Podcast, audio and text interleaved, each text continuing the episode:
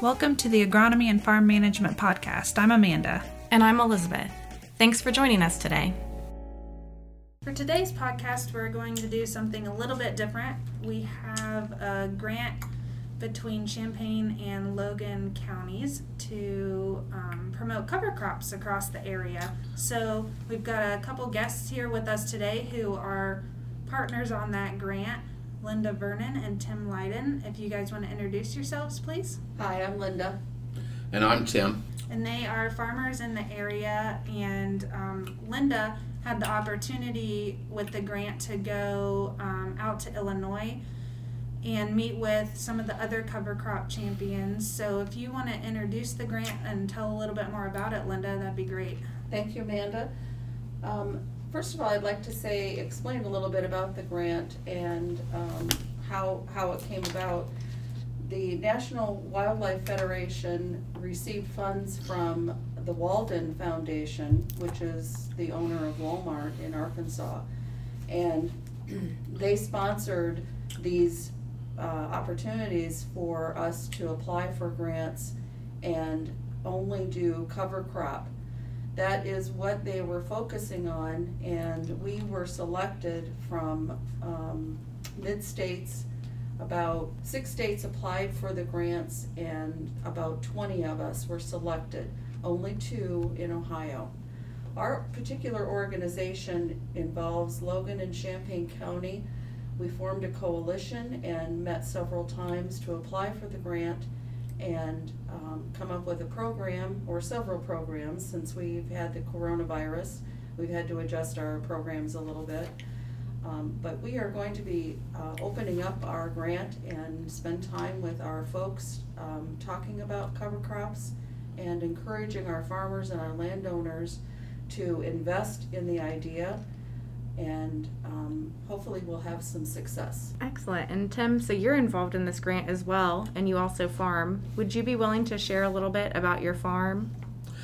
Uh, yeah, I'd like to start out by I'm a, I'm a rather small farmer. I have about 300 acres of corn, soybeans, and wheat, and too much hay. I totaled up the other day, I have about 175 acres of hay, and I'm tired of making hay. But anyhow, uh, we also, uh, in partnership with my son, we have about 25 beef cows and calves, and we feed those cattle out as freezer beef. Uh, one time we ran about 100 ewes, and we're down to about 30, which my wife and I still enjoy raising some lambs. so that's kind of in a nutshell uh, our farming operation. Great. So, how tell us how you got started using cover crops? Well, I got started, and I got to go back a little ways because I got to go back to, to no-till, and I was I taught agriculture for almost 35 years, and and one of my uh, young farmers at the time, uh, which was a good friend, now deceased, uh, wanted to get started no-tilling, and he had, of course, one of those early AC planters that uh, was pretty crude compared to the equipment today and we went out behind the barn. That's where you always start behind the barn, where nobody can see. and uh, we tried to get the planter in the ground, and uh, we put tractor weights. Uh, I remember sitting on the front of the planter trying to add more weight to get that planter to penetrate into the soil. So, been one of the challenges over the years with no-till is that it's hard when the ground's hard. It's hard to get uh, get that penetration and um, so uh, I retired from teaching about seven years ago and started farming a little bit more. And at the time, our soil conservationist invited me to go to Dave Brandt's farm. And I'd heard a little bit about Dave, but I didn't know much. And uh, uh, I've become pretty well acquainted with Dave over the years now. But what really got me started was um, uh, he had a speaker there by the name of Ray Archuleta.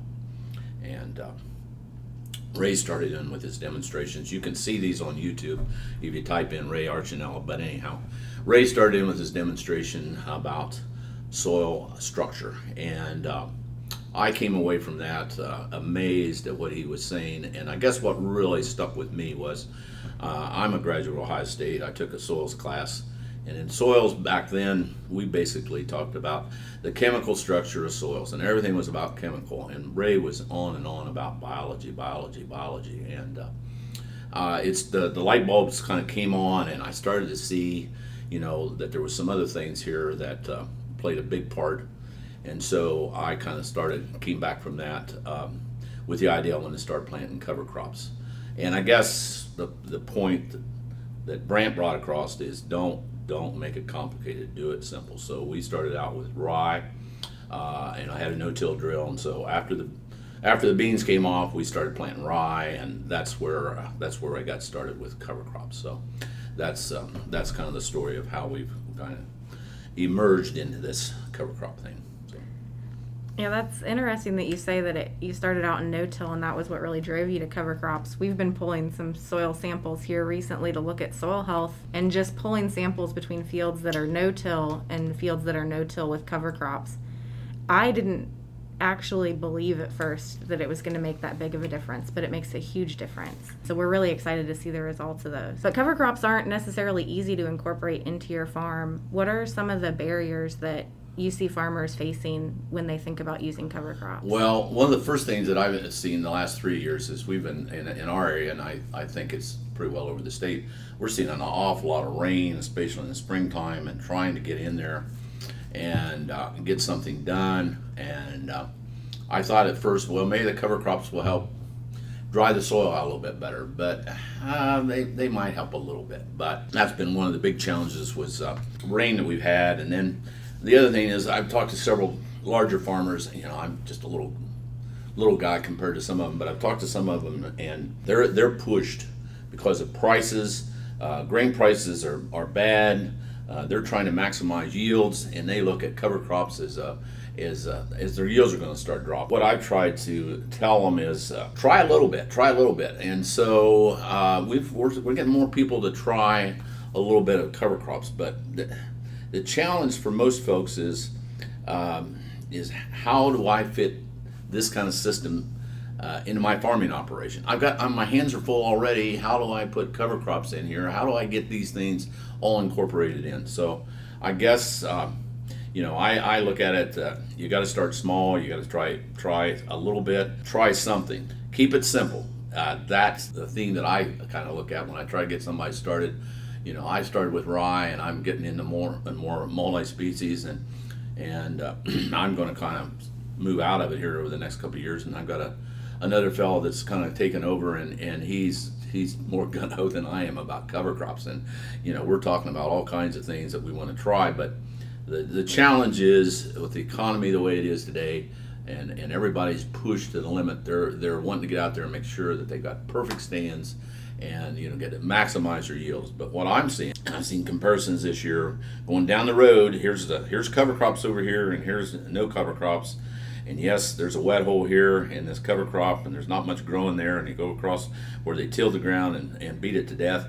And yep, there's big holes out here too. So, um, you know, it's not the all answer, but they look at at what what farmers do with cover crops. Say, oh yeah, but look, you look at theirs; they've got the same kind of issues when it comes to water, and that's been the biggie this year. Is in the last couple years, it's been water, how much water, and and uh, and I guess I want to go on here a little bit later and explain what I think uh, after listening to, uh, to Brandt and some of them, is um, theory is you don't have to have the maximum yield. You got to have you got to have make a profit. You got to make a profit, and you don't have to have you know uh, two 250 bushel corn if you can lower some of your inputs, and that's what Dave's whole idea is that by going cover crops and getting this biology working, we can we can actually reduce some of our input costs. So that's where I'm at right now is, is looking at challenges. So I think some of the solutions I heard you mention, and maybe not necessarily solutions, but a way to get more people involved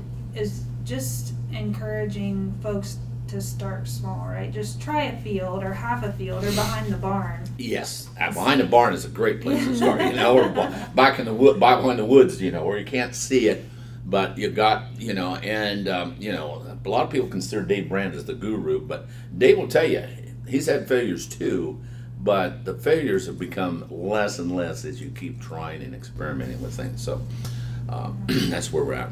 Yeah, so you don't have to spend a lot of time doing it. Just plant a small area and you know see what the benefits are over a few years, and that'll help you determine you know if the economics are there and if it'll work for you.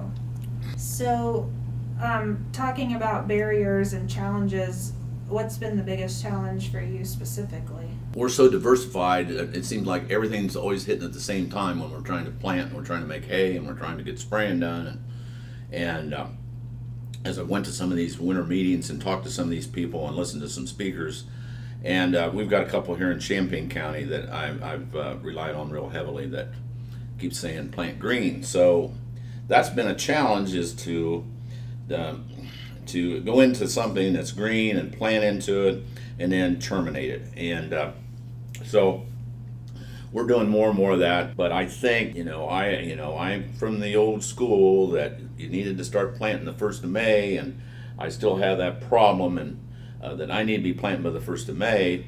But last year we planted corn in June, and uh, I had uh, 175 bushel dry corn in a field there at my house, and um, you know I, I'm thinking you know this was planted in June, so I think trying to hold back and wait until conditions are right. Uh, and I, I, you know, I go out and I've got some people that call on me to give them some advice on farming, and I say, you know, if you can make a mud ball out of it, you need to stay out of there, and uh, that's um, that's what's hard to do. But I'm looking at I'm going to go to shorter and shorter varieties of corn so that I can wait until conditions are right, and I think maximize. But uh, if it's wet, uh, you're going to have compaction, and this is one of the big problems in any uh, farming operation is compaction. So trying to stay out of the field. The other temptation I have is I've got two discs sitting at home. One of them broke last year, and I won't fix it. And the other one, uh, I let the neighbor use it, but I haven't touched it this year. And I got complaints when the guys were planting about some of the gullies and some of the washes we're going through. And I said, "Don't have time. We're going to go ahead and plant, but we'll come back." And we'll we got to we got to start healing some of those places. That's uh, that's been part of the story, and I guess I'm kind of looking at this green thing is is is kind of a way to go. But um, we've um, we've seen several people doing that in the neighborhood. A couple former students of mine, I went over and interviewed them this spring to be on a panel, and oh my gosh, I walked away so excited. They're planting green. They've um, they've gotten a roller and they're rolling rolling the rye, and uh, you know, and uh, they've gotten brave enough. They're out there on the, on the main roads doing it, and boy, they got lots of people scratching their head at, at what they're doing, and and uh, they're so excited. You know, they've they've gotten two or three more people uh, looking to plant green, and and uh, they uh, they're never going to turn back. That's the way they're going, and they're farming. They're farming three or four thousand acres, and um, you know more and more planting green, and they have dedicated a grain drill I think 40 foot grain drill that does nothing but it's right behind the combine planting cover crops. Yeah. As soon as that combine goes through, that drill is right in there planting. So that's part of the key too is is struggling trying to get cover crops in as quick as you can uh, behind that drill or uh, we're, we're, investigating interseeding. We're going to probably go that route. I bought a, a high boy sprayer that I we want to convert it so we can we can actually uh, go into corn, staining beans, and, and try to put some put some covers in earlier. Earlier is better because you get more growth. So that's that's some of the challenges. So yeah, this is so exciting because there's so much to learn. It's it's almost like we're we're working through understanding a new way to farm, and yeah. so. I don't know. Amanda and I, we haven't had many opportunities for something this exciting in our lifetime. So right. it's, I get excited about all the opportunities. Well, I want to mention that three of us, uh, Tim McDaniels and, and this um, other fellow that's farming with me a little bit, we made a trip. It was a two-hour trip up in Paulding County here just before the coronavirus hit, and it was it was extension sponsored, but it was part of the Lake Erie watershed, and there was probably 20 or 25 farmers there, and we went to learn, and they brought this fella in from Indiana that was just so had records and such a presenter, slides and farming about 5,000 acres and going all organic with cover crops. And I'm thinking, oh my gosh, I don't think I could live without chemicals to spray, you know. And, and here he's going, and you know, he's just going on and on. And we had to go up and talk to him after the presentation, and thinking, you know, my gosh, 5,000 acres, and it's going all organic, and it's all cover crops. And you think, you know, uh, it takes tremendous amount of management and, and skills, and you know, it's it's just it. I, am just like I'm just so excited about it. I I, I think uh, so much opportunity and and um, you know this spring.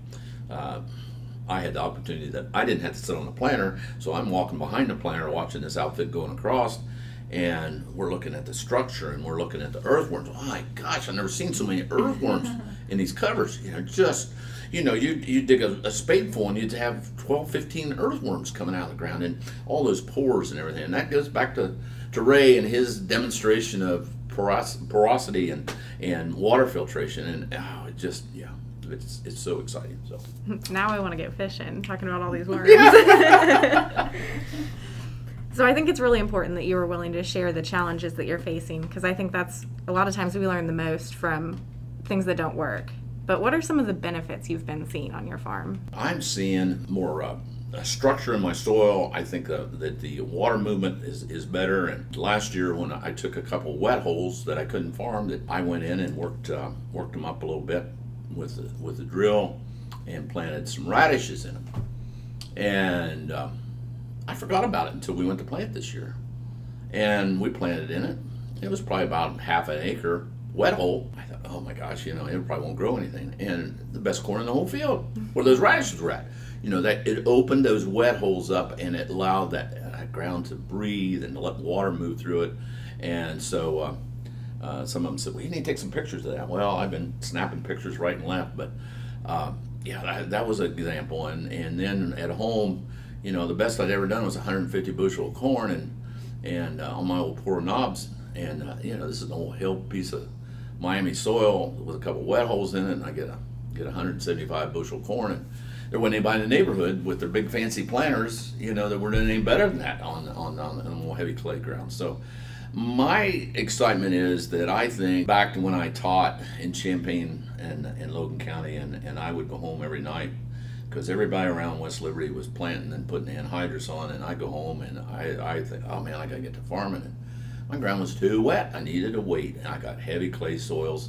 And I think that's the greatest benefit is putting those covers in and getting that humus, getting that humus in there and building organic matter. I think I'm building organic matter. And if I can build in my lifetime a 1% increase in organic matter, I think I've succeeded. But, I, you know, the, the sky's the limit when it comes to putting covers in and trying to build well. And that's that's one of the keys is getting, getting that organic matter content back up because we have been losing and losing and losing over the years organic matter. So This is the kind of excitement that we're hoping that we can generate with our, our grant presentations. yeah, Yeah.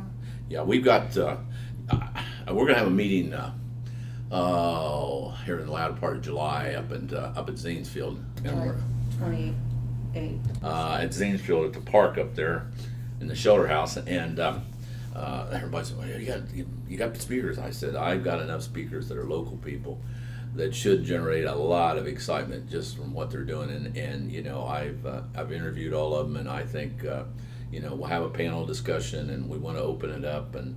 And we, we've got enough money in the grant that we can do some things to help some people get started. And that's what we want to do is to get them started and just you know, if it's only ten acres, try something. Try something. We've got got the airplane lined up that we can fly some stuff on. We've got a drill that can be hired to to plant them. We hope to to have some opportunity, and, and that's what we're going to do in Logan County. But uh, Champaign County is doing the same thing with with a couple places where uh, where they're going to have some farmer meetings and and uh, do Tom Smith. I've been to Tom's like like the last three years, and Tom's doing uh, doing more and more and and seeing seeing great benefits.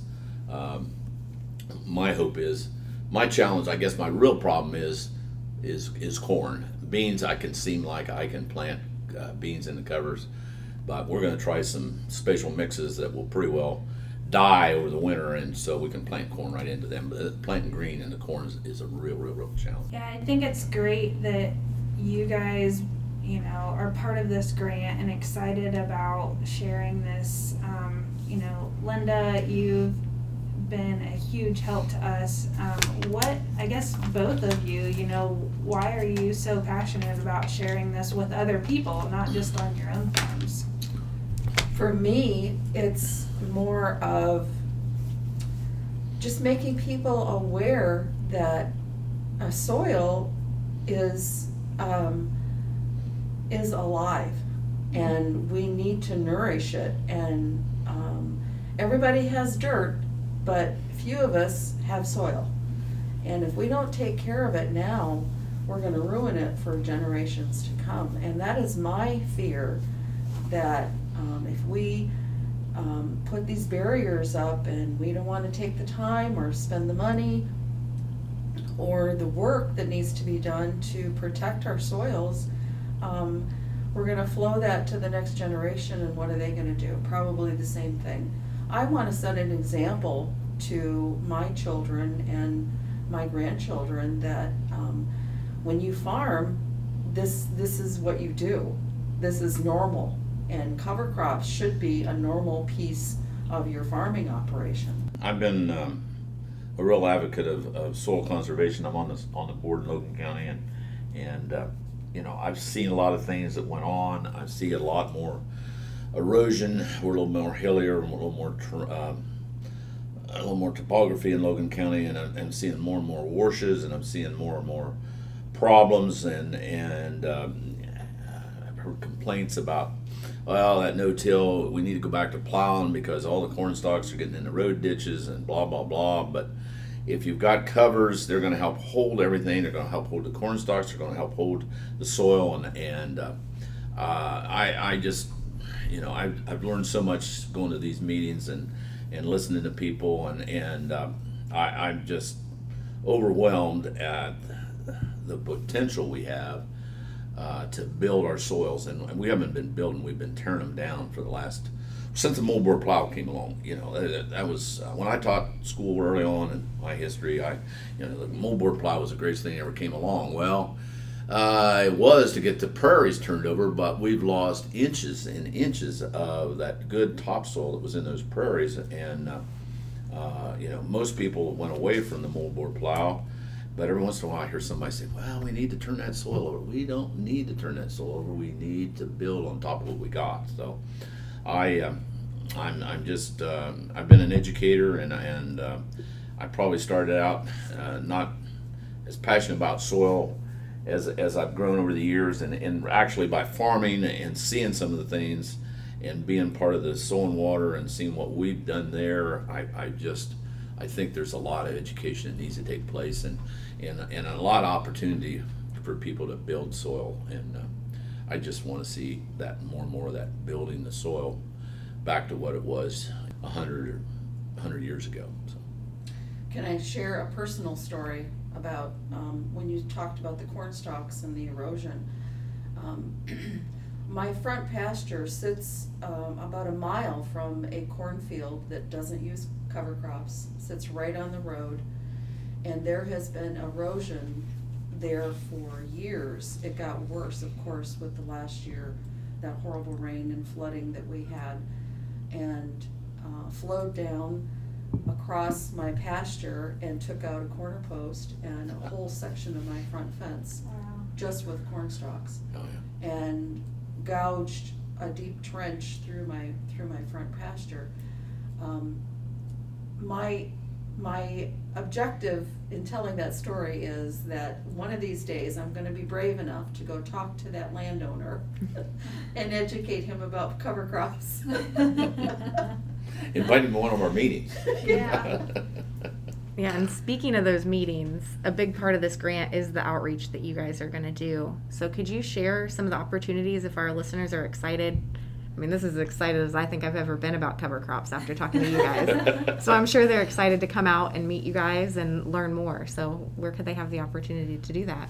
Well, we are excited just to get started with Corona. We we had planned Oh, uh, ahead of time we were all going to have two meetings in Logan County. We had them all all of these planned. events in March, and we had to cancel and postpone and cancel and postpone.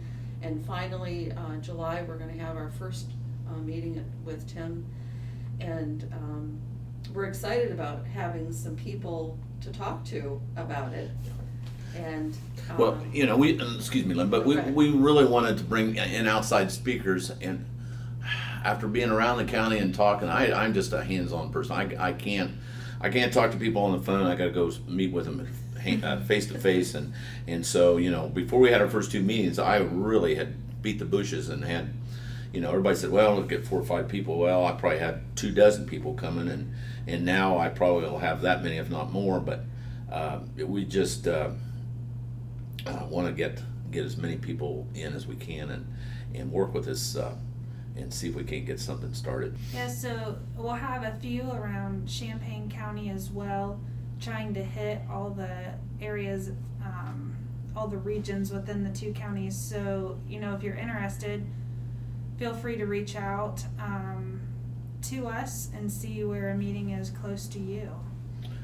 And one of our final objectives, uh, Jack Summers has got some some uh, wheat up around Mingo, and I've got some wheat over around Ben Logan School, and we want to try to put some things in as soon as the wheat comes off, and we'd like to by sometime in September, probably about the time of Farm Science Review, maybe try to schedule some kind of a, like a drive it yourself tour with a couple speakers or at least one the, the operator at, at each place and, and maybe have a map out that we can uh, that you can go like on a Saturday or Sunday and go around and see what some of these things are that uh, that can be planted. So my my hope is to have at least three to four different things planted, and, and maybe we'll have someone else uh, that we can chime in. But right now, I think we've got for sure. I've got some, and Jack's got some, and maybe we'll even have a third uh, person before we get done.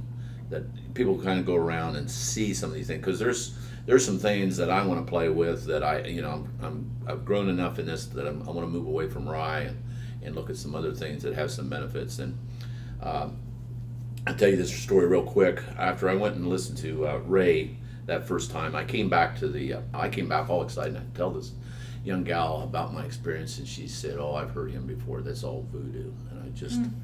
I just kind of sunk, and I thought, "Oh my gosh!" And and uh, uh, learned from that that always everybody's not on that same page. But Bob Stoll, uh, at the time was our soil conservationist years ago, took me over into Knox County, which has been probably the, the premier place of no-till in in, in, in Ohio. And we went to this farm. This guy was uh, doing no-till, and and you know we went. He didn't have cover crops at that time. I'm sure now he's still farming. He's got cover crops, but he was no-tilling and uh, he was using um, a variety of things, uh, wheat in his rotation and corn, and I think maybe even some hay. And we went in this cornfield, and all you could see was earthworm holes everywhere, earthworm holes. And the corn looked healthy; it was good. It was mid-August. It was tasseling. And then he said, um, "Just look across the road." and the guy had been conventionally tilling, and this is rolling ground, conventionally tilling. You could see where it washed off, and it was like concrete. You know, he'd went in there with anhydrous and he'd, he'd knifed the anhydrous in and he'd done everything right. Corn was about, oh, probably about, oh, three foot tall. And his this guy's no-till corn that, you know, he had the soil health. Soil health, again, was there. You know, his corn was tasseling, had nice big ears on it. And you're thinking, now, which do I want here, you know? Well, I want, I want something that's got the soil health. So, uh, you know, uh, no-till, uh, cover crops, uh, rotations, uh, all lead to you know to that soil health, and that's what I think our whole, whole objective is is is to increase soil health. And to do soil health, we have to have organic matter. Well, thank you both for your time and your effort. We want to thank the National Wildlife Federation again for the grant. And um, because it's a grant, they do have a survey, so I'll put a link in the show notes if you'd be so kind as to fill out that survey for us and then some contact information if you're interested in when we're going to have these meetings. So, thank you guys. Thank you. Thank you. Thanks for listening to the Agronomy and Farm Management Podcast. Join us again in two weeks for our next episode.